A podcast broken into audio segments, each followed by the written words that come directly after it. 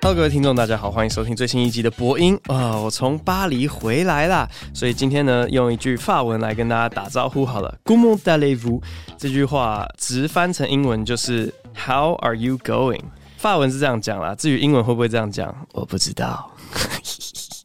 会不会出事啊？不是，OK，好好好。这次我去法国大概两个礼拜的时间，但其实不到两个礼拜啦，就是扣掉飞机呢，大概十一、十二天左右。在旅行的最后，就有一个非常奇怪的现象，是我居然开始期待回来上班。哼，怎么可能？人生从来没有这种感觉，我居然有干劲哎！我居然想说，嗯，我要来完成一点事情。我自己都有点吓到，就是回台湾的前一天晚上，我就在那边盘算说，嗯，回台湾之后我要完成什么事情，什么事情，然后突然对自己多了一点认识，因为包含在之前的播音啊，我都会讲说什么啊，要是有机会可以退休，我绝对直接退休啊，我都不懂那些工作狂到底怎么会想要工作什么的，但居然我休息久了也会想要工作，哪尼有点被自己吓到这样。好，所以呢，我这个礼拜就是充满干劲的回来了。今天这一集想要跟大家分享一些跟法国有关的事情，可能后面会带到一点所谓国际观的东西。虽然我到现在还是不太懂这三个字的定义到底是什么，不过就听听看吧。那这次回到巴黎呢，我发现我真的都会讲“回到”这两个字，我真的是非常奇怪的感觉，好像。巴黎是我的家还是什么的？反正 那个这次要去巴黎之前，很多人问说：“哎、为什么你们要挑巴黎？”然后我就说：“开玩笑，巴黎可是我的第四个家。”然后别人就跟我讲说：“没有人讲说哪里是你的第四个家，就通常只有到第二个家为止。”可是我真的感觉巴黎是我的第四个家，你知道吗？就是台北是第一个家嘛，Boston 第二个家，伦敦可能第三个家，巴黎第四个家这样。反正这次回巴黎遇到了非常多啊，对哦的事情。我不知道各位有没有曾经有这种感觉，因为当初在录那个文化冲击的那一集的时候呢，我其实已经回台湾四五年之久了。那一集里面讲的文化冲击是不新鲜的文化冲击，就年代久远。然后我在回想我出国念书的那段期间，可能有这些文化的差异。但这一次到巴黎，一堆那种啊，对吼，我都忘记他们会这样子了。这个才是最新鲜的文化冲击，在这边跟各位分享。我不知道大家知道有这些事情，还是不知道有这些事情，但就都讲给各位听。首先，第一件事情是，就是啊，对齁，那个巴黎地铁，你不管是要上车或是要下车厢啊，你是要按那个门的，超不方便的。因为我们这次去就是带两超大行李箱以及一个婴儿，然后。你跟我讲说上下车，我还要特别去按那个门，有够麻烦。然后再说哦，对哦，对哦，我都忘记还有这样子。就不管是火车啊，或者地铁的那个出闸门，就是你要进站或出站的时候呢，我就发现说每次出站就一堆闲杂人等跟我们一起那样嘟嘟嘟嘟嘟嘟嘟一起跑出去啊，不然就是那个翻越闸门直接翻进来翻出去。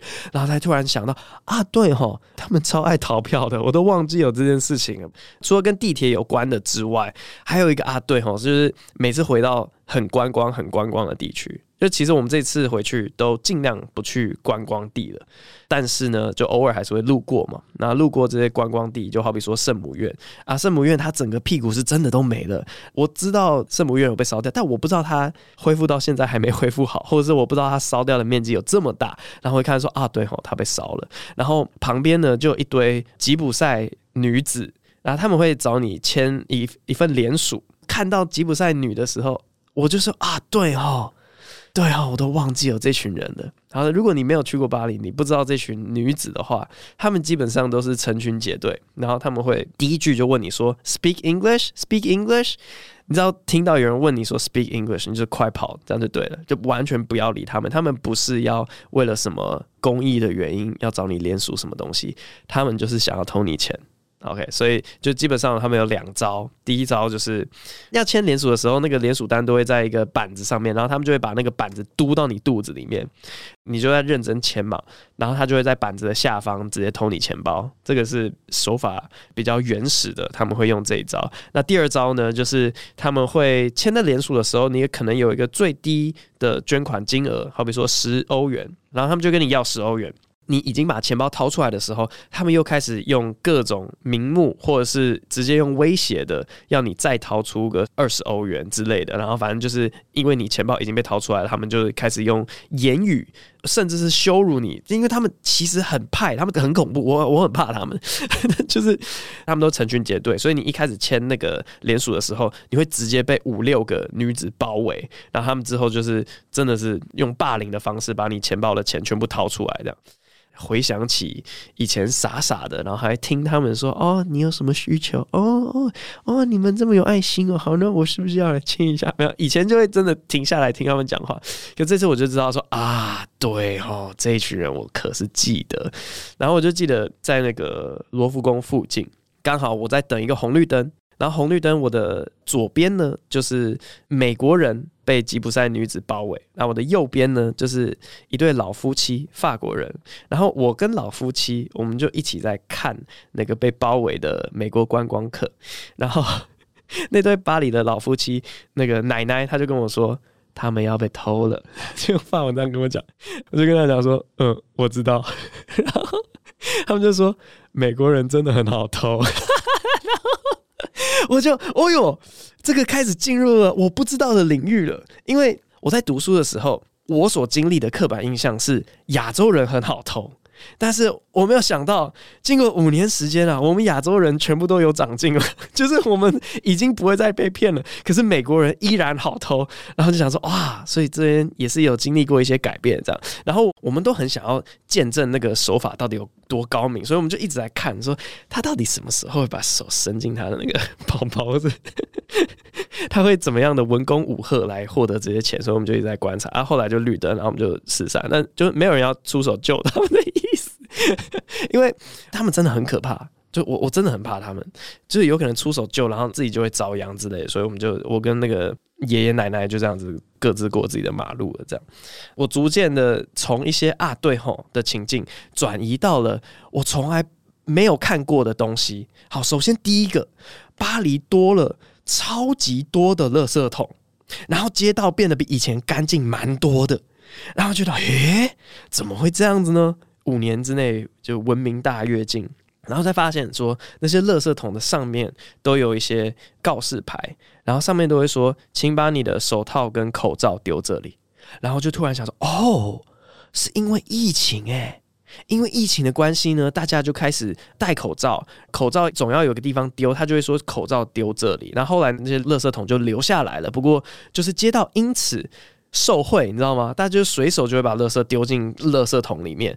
我觉得也是因为疫情的关系，扒手变少了。就是除却那些吉普赛女子之外呢，我走在路上比较安心，因为我明显的感觉到人与人之间的距离变远了。因为疫情关系，你不可以靠近人，所以扒手他一旦要靠近你，他就会被识破说：“哎，那个不好意思，疫情关系，你离我远一点。”那扒手，哇靠，扒手就是这样子，因为疫情失业，我就觉得哇，实在是太有趣了。我没有想到疫情有这种功效。啊，讲到人与人之间的距离啊，就又回想起一个啊，对哦，时间就是那个地铁啊，因为台北的那个捷运啊，或是台中捷运之类的，座位之间的距离是一个很舒服的距离。我不知道你们知道巴黎的地铁那个位置有多接近，就它接近到你如果要跟别人相对而坐，你的大腿要么就是并拢，然后另外一个人也要并拢，然后你们各选一边这样摆放啊，不然就是你们要开腿，你就这样交叉，就是。勇敢把你的膝盖直接跨入另外一个人的胯下，然后他也会把他的膝盖放到你的胯下，因为位置就这么近，没有办法。然后这是会把他说：“哦，对哦，位置就是这么近。”哎呀，我想起来了，我想起来就是这么不舒服。好了，可是就有蛮多改变的。除了这个广设垃圾桶之外呢，我还发现另外一件事情，就是我以前就记得说他们很爱骑滑板车，滑板车台湾的。曾经流行过一阵子吧，就在小学的时候吧。可是后来大家就觉得滑板车很逊，是不是啊？就是很少人在骑滑板车。我这次回巴黎就发现说，哇靠，他们进化全部都是电动滑板车，而且不只是电动滑板车哦，是共享电动滑板车。他们爱滑板车到，哇靠，这个电动滑板车不止一家厂商啊，就任何的火车、地铁站外面全部都是共享的电动滑板车。就是你出地铁站之后，大家就是租一个滑板车，然后你再滑去你想要去的地方。然后想说，哇，OK，这个甚至不是最夸张的，他们的 Google Maps 上面有一个选项是。滑板车到你要去的地方会花几分钟？这就太扯了吧！居然变成一个 Google Maps 的选项诶，哦天啊，这个真的是觉得非常的新奇。这样，那讲到 Google Maps 呢，就马上想到了 Google Maps 的另外一个功能。因为这次回去带着一个婴儿，那我觉得推婴儿车，你实际上的地位大概就跟轮椅差不多了。你能。触及的地方都跟轮椅一样，因为好比说巴黎地铁没有一站有电梯，大家知道这件事吗？没有一站有电梯，欸，哇，好友善哦。那火车站呢，基本上广大的一个站大概也只会有一个电梯，所以那个大排长龙，就大家都在等那一部电梯这样。那 Google Map 上面就有一个选项，这个我刚。确认过了，台北没有这个选项，但就是我们不都是可以选什么最佳路径啊，或者不用付费的路径啊，或者什么什么转车次数比较少这种东西，在巴黎你打开 Google Maps 会有个选项叫做轮椅友善，然后我们就是去哪里就开那个轮椅友善的功能，这样就会发现原本十八分钟的车程会变成四十五分钟，所以他们就是一个还蛮轮椅不友善的城市啦。但以前从来没有发现过这件事情，我以前就觉得说，哦，地铁就地铁啊，有谁会有问题吗？然后。这次带着婴儿才发现说，哦，原来这么的不友善。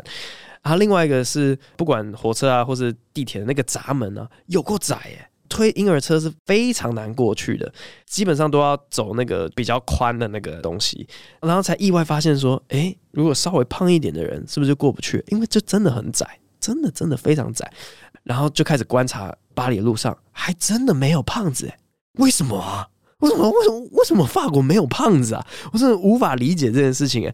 然后我就想说，哇塞！所以其实你只要公共设施设计得够烂的话，就可以解决一个国家的肥胖问题。好，没有都乱讲了，但就发现真的没有胖子了。我来讲一下另外一个带婴儿进而发现的另外一件事情。好了，我们大家对巴黎人啊、法国人的刻板印象都是说他们很冷漠嘛。高傲，然后看你说，呃，You don't speak French，why you come to Paris？就是 大家就觉得是这样子。可是呢，这次回去，我带着一个一岁的婴儿，呃，走在路上，发现说，哇塞，法国人好爱婴儿，好爱婴儿，爱到一种疯狂的地步，你知道吗？我在台北从来没有遇过大家对婴儿这么的友善，就是你在台北，基本上你带着一个婴儿出去，大家会对你微笑，但也仅止于此。好吧，可能有了，但很少会有人帮你开门，会有人问你需要什么帮助，会有人就是直接跟你的婴儿打招呼，就很少很少会发生，但很少。在法国完全不一样，每一个人，男女老少，都在跟我的婴儿讲话以及触碰他。到一个疯狂的地方，就你自己都不会觉得这样很 creepy 吗？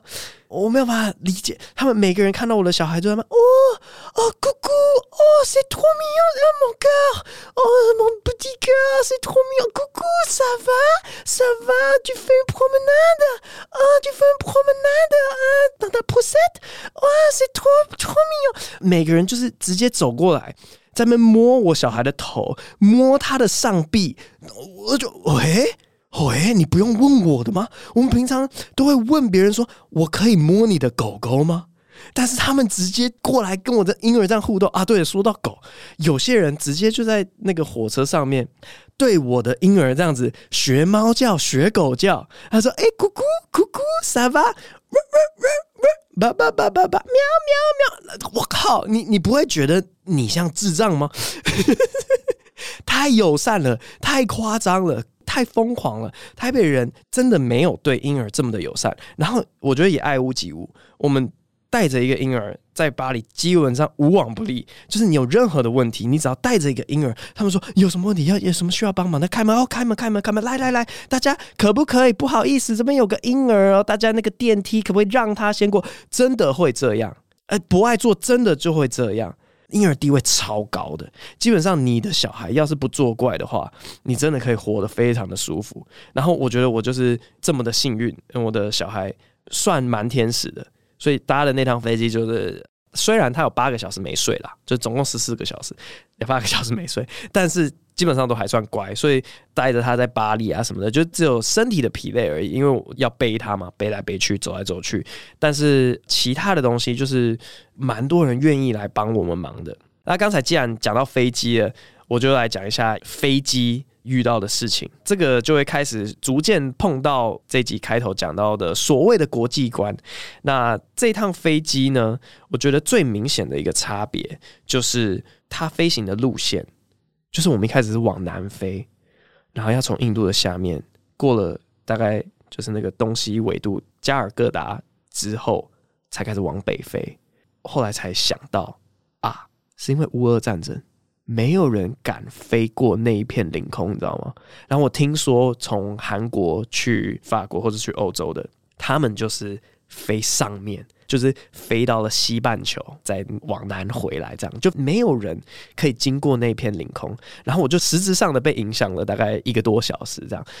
然后我就在说：“哦，好好，我从来不知道乌俄战争有这种影响力。”好，那这是飞机的第一件事情。然后飞机的第二件事情就是，当我们下飞机，然后在过海关的时候呢，海关他就问我说：“你的 visa 在哪里？你的签证在哪里？”然后我就说：“我不用签证啊。”海关说：“你要签证啊？”我说：“我不用，我是台湾，你再仔细看一下。”然后他就仔细看一下。然后他说：“哦，对哈，嘿，这是他的哦，对哈 moment。哎，你知道，哎哎，对对，这让我突然想到，你知道为什么他会有这种啊，对哈吗？是因为这几年疫情观光已经变得太少。就当以前观光客很多的时候，他可能很处理很多台湾人，但是他已经两年没有处理这些中国台湾旅客，他已经忘记说啊，对哈，中国才需要签证，台湾不需要签证，所以他就哦，对哈。”然后就放我进去了。呃，好险，我的小孩啦，就是一岁的那个护照，它上面印大大的 T A I W A N 台湾的英文字样，所以他在翻我们三个人护照的时候，我就特别指了我小孩的那个护照，然后他就看说，OK，这个是同一个国家的，但是这边印一个大大的台湾，然后呢，我知道了，然后就放我们进去这样。不过这两件事情，这算是国际观吗？就是你如果过海关被海关说，哎，你的签证呢？你会直觉的说啊，他把我们跟中国搞错了，台湾是不用有签证的，中国需要的，所以我只要跟他讲说，就是我是台湾，不是中国，他应该就可以懂的这件事，或是乌俄战争，就有谁知道飞机会整个改变航线吗？我不知道。好，但。总之呢，这件事情我发现，在整趟旅程中，很自然而然的，你就会发现说，一些国际情势其实有实际的影响到你。好比说，哦，这次回去呢，每天的中午都是在跟以前的同学见面，这样。那以前的同学他们见面一定会聊的两个话题，一定一定。首先第一个话题，几乎是见面第一个他们最关心的事情，他们就是会跑过来，然后问说：“哎啊，你们台湾现在还好吗？”你们现在两岸情势不是非常紧张吗？我跟我老婆，我们就嗯、啊，对吼，因为裴洛西来台嘛，然后啊对哦，军机有那个演习一下嘛，然后我们说哦哦，应该是过去啊，应该是没事啊，对吧、啊？就那阵子，可是欧洲人都替我们超级紧张的，然后我才突然意识到说，哎、欸。哎、我们是不是被温水煮青蛙了？他是不是只要一直在那边演习啊，没事，演习啊，没事，演习啊，没事，我们就会逐渐觉得啊，真的不会有事啦，就这样子啦，对啊。可是欧洲人他们都超级超级关心台海情势是不是很紧张，这样。好，这是第一件一定会聊的话题啊。第二个一定会聊的话题就是乌俄战争。为什么他们会这么在乎乌俄战争呢？因为 Winter is coming。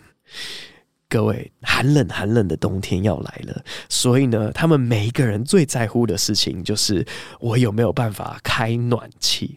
那开暖气非常非常的重要，你知道有多重要吗？就是我在跟某一个同学开玩笑的时候，我们就直接讲说什么啊，乌俄战争什么时候要结束啊？对啊，到底有没有结束啊？然后我就开玩笑的讲说，吼，还以为麦当劳撤出俄罗斯就可以给他们一点教训呢、就是你知道，因为各大企业他们在那个战争开打之后。不是全部都退出了吗？就说我不给你吃麦当劳，看你还要不要继续打架。然后就发现没用嘛，没有用嘛。然后是一些什么 LV，哎、我不卖给你 LV 包包，看你要不要继续打架。谁在乎？你们这些都不是生活必需品，OK？啊，他们就全部撤出俄罗斯，有个屁用。但是现在呢，天然气啊，直接影响到了整个欧洲的发电，以及他们冬天可不可以开暖气。你们知道欧洲的电价现在涨得多夸张了吗？就我之前以为是最夸张，可能什么德国电价涨了八倍之类，但是我实际上有问一些在德国工作的同学，他们讲的数字比较趋近于十一倍啦。所以假设说今天台湾没有办法开冷气啊，我知道现在天气转凉了，但 anyway，夏天没有办法开冷气，然后电价涨到了十倍以上，我才不相信。你不关心乌俄战争什么时候要结束，你绝对想说啊，靠腰哎、热死人了！你们要不要停下来啊？烦死了！对啊，就是你会非常非常的在乎，但台湾的电费就是没有涨到这么多嘛，所以我相信大家没有欧洲人那么在乎，其实是合理的。那光是欧洲自己本身内部呢，我就观察到国家跟国家之间也不一样。就好比说德国人啊，都是最明显的啊，可能英国的、法国的，他们关心乌俄的程度也不一样。就发现的原因是因为法国用核电发超多电的，所以他们的电价没有涨那么多啊，它自然就不会。那么的关心，就就大家都是这样子。你会关心国际情势的程度呢，有很大一部分取决于你自己受影响到什么程度。还有还有另外一个，我觉得他们可能会比较在乎乌俄战争的原因是，我有其中一个同学，他就是接待了乌克兰逃出来的难民。然后我这时候又打趣的说，我就说，哎、哇，你们欧洲好像很流行，每几年就要接待一波难民。我就想到之前我遇到那个嘛，叙利亚吧，而且真的那个时候。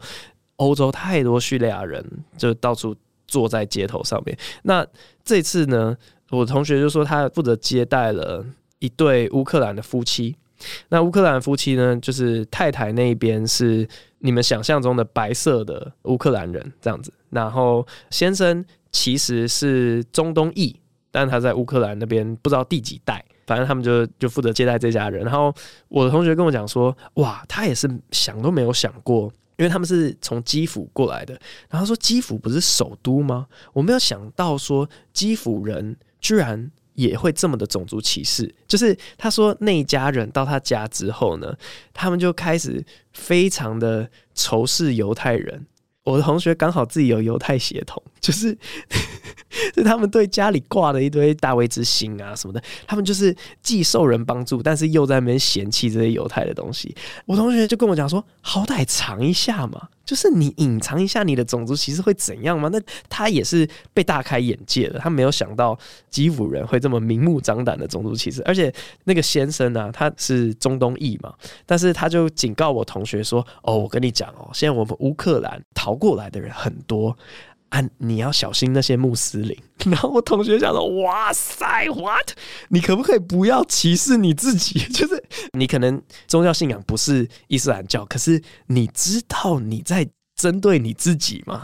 因为我们都是聊天嘛，我就跟我同学讲说：哇塞，犹太人他也不喜欢，啊，穆斯林他也不喜欢，全世界他到底喜欢谁？他说我不知道啊，可能只有乌克兰人吧之类的。”我讲这段故事的重点到底是什么？就是首先呢，因为我同学需要负责接待这个乌克兰来的人，所以他也不得不去关心乌俄战争嘛，因为你要跟他聊天或什么的。然后另外一个就是关于这个国际之间各个国家的人到底长什么样子，发展成什么样子，其实很大程度就是跟你接触的多寡有关，对吧？因为他们就是时不时会接触到不同国家的人，然后他的国际观啊、国际视野就会被硬生生的打开。在这之前，他也不知道。乌克兰人会这样讲话嘛？对啊，所以我觉得国际观其实就是这个样子啊。你没有必要去指责别人说啊，你怎么可以这么没有国际观，或是你要主动去摄取这些东西。好了，那我就讲一个我自己有被影响到的例子嘛。因为讲到现在为止，好像都是说啊，台湾没被影响到啦，所以啊，台湾也不会有难民过来，台湾也不会电价涨很多，所以我们就不用去关心了。好，所以我就讲一些我实际上有遇到，就是你可能没有意识。你就不会知道要去避免的事情。好，这个东西呢，就跟退税有关。基本上在国外买的东西，大家都知道可以退税吧？对，不要傻傻嘞，不要错过这个，应该是多少十趴的折扣。好了，反正就是呃，退税拿到那个退税单呢，我就会有个意识是，我要去检查那个国家到底是写的是中国还是台湾，因为我对店家没有任何的期待，去了解中国跟台湾之间有什么差异，这样子，所以我拿到退税单的时候，我觉得很直觉的就是看一下国家有没有给我好好的写台湾，或是中华民国挂号台湾，或是中华民国都可以这样子，我就检查一下啊。如果他没有填对的话，我就会马上跟他讲说，哎，不好意思，你帮我看一下那个下拉选单有没有台湾这个选项，你帮我填一下这样。那我老婆她就没有意识要做这件事情，所以呢，最后一天也不是最后一天，我们快要回台湾的时候。我就在那边检查我们的退税单，就发现说啊，我老婆那边只在说哇，问题有够多的啦，有够多的。然后我们就想说，可不可以回原本的店家，然后请他一个一个改这样子。好，那答案是不行，就是他们都跟我讲说当天才能改，如果过了一天之后，他们作业就是已经送出去啦，就非常非常难改这样子。然后哦。题外话啦，这次回法国，我有深刻的感觉到我的法文已经退化到一个极限了，就是连一些非常基本的生活对话，就好比说一开始我们要请店家说，哎、你可不可以帮我装一杯热水，大概装到一百八十 CC 这边就可以了，因为我们要喂奶，这样连这种句子我都讲不出来。可是因为后来这个退税的事情呢，哦，我的法文就是整个都回来了，因为那个讲这个事情超麻烦的，你就要跟他讲说，呃，那个不好意思，因为我怕说到机场办理退税可能会遇到一些问题，所以想要请。你看一下国家这个选项啊，有没有台湾或是或是中华民国台湾这个选项？如果没有的话也没关系，我就是机场硬去闯闯看。不过我只是想要就是先保险起见，你可不可以帮我重弄一份退税？好，以上这段话我都用法文在跟店员沟通的啊，就超麻烦的。可是呃，每次遇到危机呢，我的法文就会大幅的进步。我当年在留学的时候，就是护照被偷，然后就是到处跟警察、区公所讲这些话，然后法文就进步。然后这次就是退税，然后说哇靠，好呃，发完整个都回来了这样。然后我不知道这跟国际观有没有关啦，但是因为我我老婆没有意识在做这件事情啊，我有意识的在检查这件事情，那最后呢就会造成说整体上的麻烦程度就差很多。因为我这边就很不麻烦，他那边就很麻烦，要回去改这样，那啊又不能改，然后到机场没办法改呢，就会有一些退税单遭遇问题，就是你在 B 条码的时候，他就说哎，有问题，请去找人工的方式退税，那我们就去找人工的方式，这样最后要离开法国之前呢，我跟法国人吵了最后一次架，因为我这个法文整个都回来了嘛，我觉得吵架真的是可以判断一个人语言流不流利的一个关键因素，因为你要够流利，你才跟别人吵得起来，不然你的气势整个是烂到爆。找人工退税的时候，我们就是到那柜台嘛，然后就扑唰就把一叠的那个退税单叠到他的桌上，然后他就很生气，然后说：“先生，先生，请你不要这样子一叠直接塞到我面前，你可不可以就是慢慢来？”然后发现他对我讲话就是像是在对狗讲话一样，然后我就用手势叫他平息下来，然后说：“先生，我们都是文明人，不是野蛮人，所以你不用用这种态度讲话。”然后。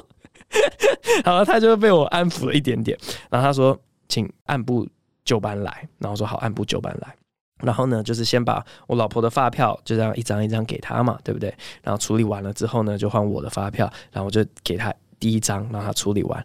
我给他第二张的时候，他就突然又发火。他说：“为什么你的发票一次不不给完？”然后我就说：“你一开始跟我讲说不要一次把所有的发票点你前面的。”然后他说：“我是说一个人的发票，分人的发票，然后一次给我。”我说：“你刚才完全不是这样子讲。”然后就跟他吵这个架，然后只是吵完了之后呢，他说：“好了，啊，你这是最后一张吗？”我说：“我这是最后一张啊。”然后他就心不甘情不愿帮我办完了。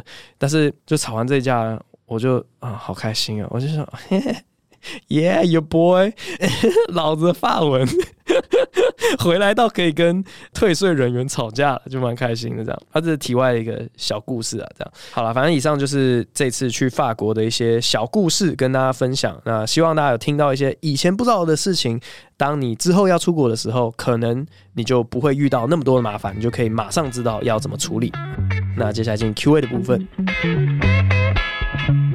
第一位是小心衣柜有怪兽，他说我最可爱，求伯恩和那位在慕尼黑让你进饭店洗澡的哥哥的后续挂号物。我在那集 podcast 录完之后，我们就稍微去看一下那个哥哥的 IG 啊什么的，听起来真的像我暗恋他，这真的有个诡异。好，我还没有私讯他，但我只是说上线之后我就约他嘛，没有说一定期间之内嘛，不要那么严格好吧？反正就是看一下他的近况。我发现说他不在台湾呢、然后他有生小孩了，所以我想说哇。两个人都有小孩，然后又不在同一个国家，这近期之内见面的机会应该是蛮低的，会发生了，但就没有什么后续。好，下一位 Y Run，他说提问：《流浪者之歌》为什么伯恩敢，而且选择去睡车站楼梯间，烦恼没地方洗澡，但是不去体验沙发冲浪呢？一样省房租费，只是睡陌生人家。诶，应该只是我没有想到而已。你现在跟我讲的话，好像沙发冲浪可以啊。就这样，好，下一个 Who 二一三五七，来自炎上系列双声道三重标准都有付费观赏的死忠观众 Zev Who，好喜欢《流浪者之歌》这集伯恩讲自己经历的游民故事，虽然娱乐性十足，但仍能感受到伯恩是真的对这个议题关心，在乎社会底层的人性尊严，要求每个人都要有户籍，难道不是剥削我们睡在地上的基本人权的形式？也很有趣，不愧是时常在思考的人。想问伯恩几个问题，括号，希望这不会是被敷衍的回答。好啦好啦，我之后不会敷衍了。则会直接剪掉。好了，第一个，博恩会读哪个当代华语作家的书籍吗？喜欢 fiction 还是 non-fiction？有没有推荐的作品？二，博恩有兴趣出书吗？如果有的话，会写什么样的书呢？如果不想出书，又是什么原因？时间太少，还是偏好影音和现场表演的形式吗？三，要在以下职业有相当程度的成就，何者最困难？网红、喜剧演员还是作家？可以给想要成为作家、网红的我一点建议吗？大方向或细节都好，想要请博恩指点迷津。祝博恩全家幸福平安，一切顺利。上周末在朋友家用他的电视放完吉娃娃喜剧特辑给大家看，大家都很喜欢。我会继续不遗余力的用行动宣传博恩，用金钱支持博恩。谢谢博恩，哦，感谢你，好好好，谢谢你的大力支持。所以，好，一开始就来一个情勒，就说你都会分享给朋友啊，你都会有付费观赏啊，所以我要好好回答你的问题。好，没问题，那就来吧。第一个，呃，有没有看哪个当代华语作家的书籍？其实比较少，但是有大幅度的在看华语作家的时期。我记得是高三。那为什么是高三呢？就是因为那时候呢，我觉得看他们的文笔对于我写国文的作文有很大的帮助。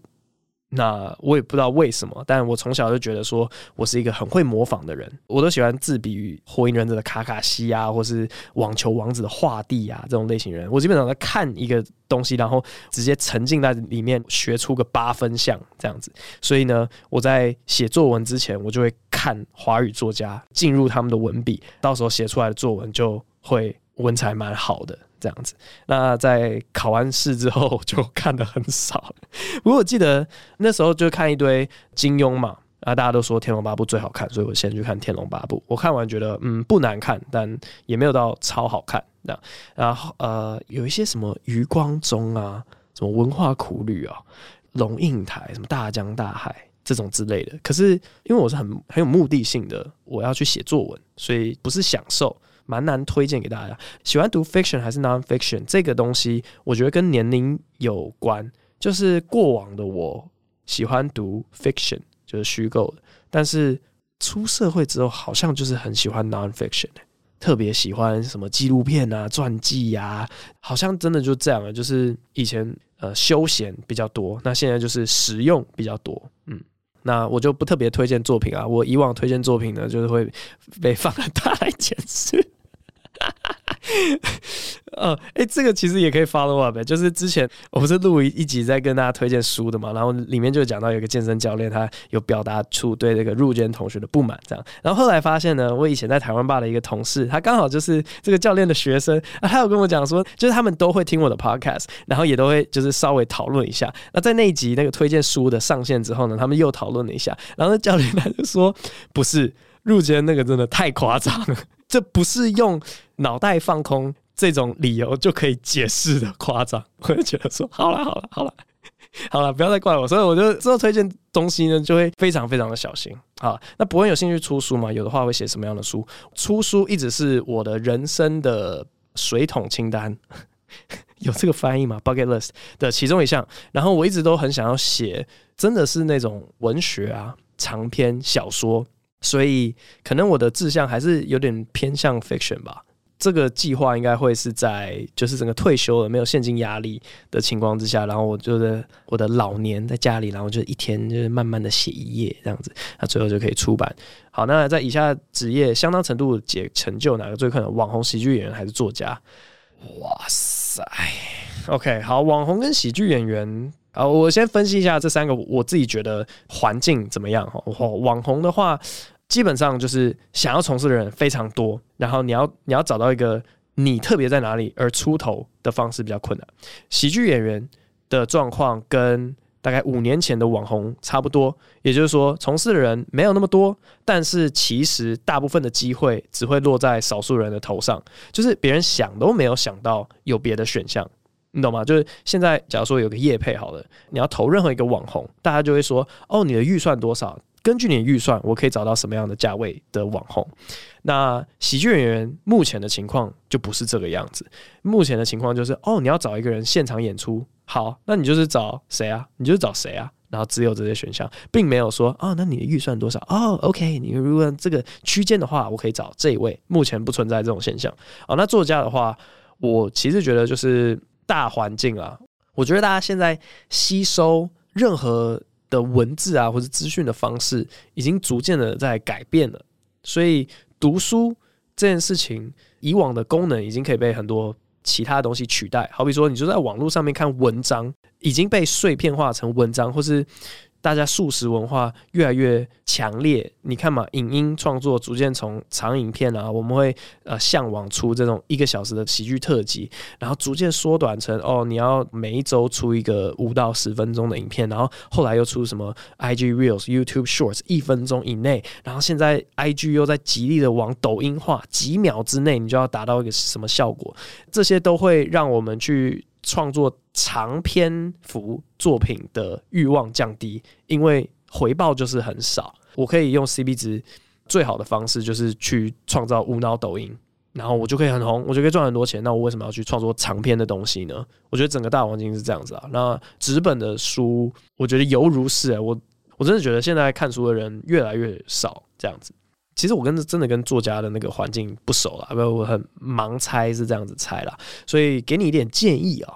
诶，以前我们不是都喜欢开一个玩笑吗？就是说一个人红了之后，想要做什么都可以。就是你有发现，YouTuber 一旦有名气，就会跑去出一个什么歌啊，他就跑去写一个什么书啊。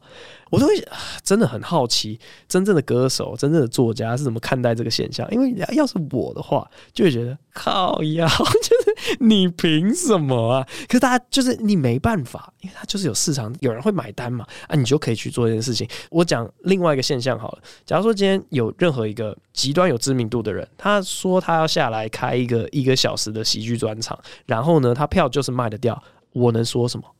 对，就是没有办法说什么。所以呢，你这个问题说到底要做什么事情？很多人呢，现在的方向就是我不择手段的先变红，等我变红了之后，我想做什么都可以，大概就是这样子。我不认同，但现实就是这样。好，有够认真吧？好，下一个，我靠，这个名字框框框框框框框框，应该就是一堆奇怪的符号，但是他答不出来吧？好，一直很好奇的观众，伯恩你好，请问出美考时，父母、老婆、岳父有什么反应？先感谢，我不知道，我都没有，我都没有问。老婆一定不会在乎啦，就是他之前有讲过一句话，是说，就不知道为什么，假如说有外遇的话，只有 gay 是比较能接受的，就是好像蛮多男女朋友都有这种倾向，就是你要外遇，唯一可以接受的就是你其实是深柜，然后你从头到尾都在欺骗我，就是勉强心里可以接受，因为你也很痛苦。但除了这个之外呢，就没有那个。所以就是当我在出美考的时候，可能。这有点像，我也不知道，我反正他不可能会在乎了。好，下一个 B Z X H E N G，哦，很长哦，大家准备好了哦，不要睡着。哇靠，有个长的。好，来问说选我选我，从直播集听到现在，鼓起勇气留言。伯恩你好，我是一个在西雅图读心理系的大三生，听了好几期的节目下来，真的觉得伯恩很多观点让我感同身受，也很喜欢伯恩对喜剧产业的贡献，让我能体验到在三重标准这种优秀的线上课程，也让我偶尔暑假回来时能去二三看 Open m i d。我自认各方面都和伯恩非常类似，括号价值观、思考模式、求学背景较少的情绪起伏，像说独处，只愿意跟人聊自己有兴趣的话题。除了读书能力，或许还差一大截。呃，我是家里的独生子，家里经济中况。算是小康，勉强有能力让我出国读书，但这样的条件跟环境也让我生活常常感觉到 miserable。因为家里条件比所有亲戚都好挂号，但其实也只是小康。美国的生活成本也压得家里喘不过气，我多多少少承担着整个家族的期望，毕竟是家族中挂号 first gen 出国读书的孩子。However。你的名字是晶晶吗？那个，这让我常常在身边的同个圈子中，更有钱的朋友和同学中找不到自己的定位。我永远觉得自己的定位卡在一个比上不足、比下有余的尴尬处境。常常跟同求学环境底下家里更有钱的朋友出去聚餐，AA 就觉得荷包大失血。但对他们来说好像不痛不痒。语言方面也是，从小就开始学习英文，但毕竟是大学才真的出国读书，总觉得自己的英文水平只能达到比一般人好且能无障碍的上课及交流程度，距离母语水平还有一段距离，而中文呢，则是因为接受的是英文教育，国文水平依旧停留在国中时期，对台湾的学制、挂号学测、会考、职考也是一概不知。不过也是因为两者语言都不算是太好，我勉强把中文和英文都算作自己的母语。这样的前提下，让自己感觉活得好像缝合怪，就是那种什么都会一点，但完全找不到具体归属感。在家里，因为受到西方教育长大，自己的想法往往都跟其他家庭成员有出入。国外朋友也因为些许的文化差异，也无法真正找到归属。一开始读心理系的动机也是想要搞清楚自己的心理状况，这个问题就困扰着我人生二十年，到现在也没有具体处理这个心境的方法。总而言之，我自认自己的背景跟经验似乎是可以跟伯恩做类比。想要请问伯恩有没有在不同的环境下找不到自己定位的 identity crisis？如果有的话，用哪一种非常简单暴力的方法达成的呢？感谢伯恩在每个挂号我的星期日陪伴我。然哦，所以你是一出基本上就听了，感谢。呃，你的状况真的跟我非常非常像诶，尤其是你讲到了一个家庭环境的比上不足，比下有余的情况，跟我国中简直是一模一样。好，我简单叙述一下，就是我国中念的是私立复兴中学，那就是大家俗称的贵族学校。可是，在贵族学校里面的那个经济状况也是有，就是刚好付得起学费，以及哦，这个学费什么啊，不就跟买鞋子一样吗的那种家庭。那大家想到贵族学校的时候，都会直接套入说啊，所有人都是那么的有钱。可是我们家就不是，然后你就要一直被外界的人说啊，他就是那种超爆有钱啊，而且买东西的哦，对，这个是第一个，就是别人会一直把你套入那个刻板印象。那出国读书也是，出国读书有太多刻板印象可以套入。首先第一个就是有钱嘛，除了有钱之外呢。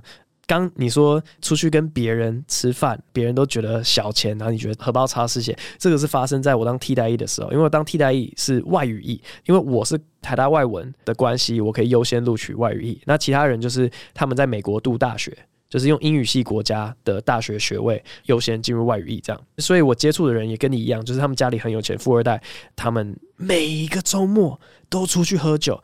每一次喝酒都是什么六千呐、一万那样在喷，然后我就觉得哇靠，我不能跟你们相处诶，我没有办法这样子诶，他们就好像都觉得不怎么样这样子。可是就是当你是一个在国外读大学人，我相信你很容易被套到啊，反正他就很有钱啊，六千一万对他来讲就是随便一个周末我出去喝一杯酒就是这个价钱。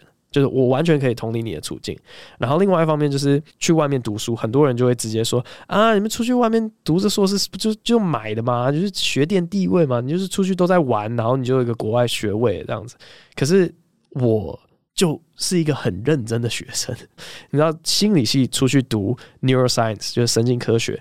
基本上还是有一个很大幅度的跨领域，因为心理系的生物底子没有真的生科或是生化他们的那么扎实，所以我在第一年的硕士花了很大的时间是在追别人大学的进度，我每一天下课就是回到家那拼命的读书，拼命的读书。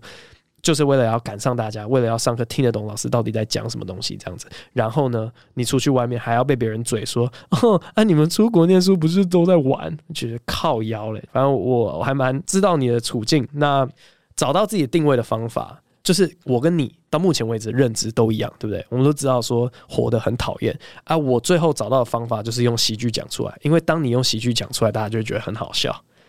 所以我一开始几乎都是这种夹杂在两个身份不上不下的位置。我真的记得很开始很开始的有一个段子，就是说台湾人觉得我是外国人，然后外国人觉得我是台湾人，文主觉得我是理组，理组人觉得我很笨，就是这些都是真的，你知道吗？然后我相信有钱这个也是一样啊，就是大部分人都觉得我是有钱人，有钱人看我真的是笑掉大牙，就是哇。你吃饭还要看价钱哦，哇哦！你去买衣服还在那边翻那个哦，这谁会翻那个？我会看你在翻那个价钱那个牌子。你说哦没有，我在看尺寸啦，尺寸啦，没有。我会看你在翻那个，我就瞧不起你。我一开始很多东西都是这种冲突。你可以看我前期的段子，然后我找到的方式是这样。那不知道适不适合你？下一位，Import Java。点 util 点星号哇，感谢你写了一个城市。那个这节目好赞。伯恩你好，我是现在在美国读大一的留学生，最近才把播音从第一集全部听完。这这这个铁粉系列啊，真的超适合通勤和做杂事的时候听，内容很有趣而且有深度，不会让脑袋放空。听完之后又要烦恼下一个好听的节目了。想问伯恩，当初有考虑过大学就出国留学吗？毕竟小时候就待过国外。另外，为何申请研究所时没有？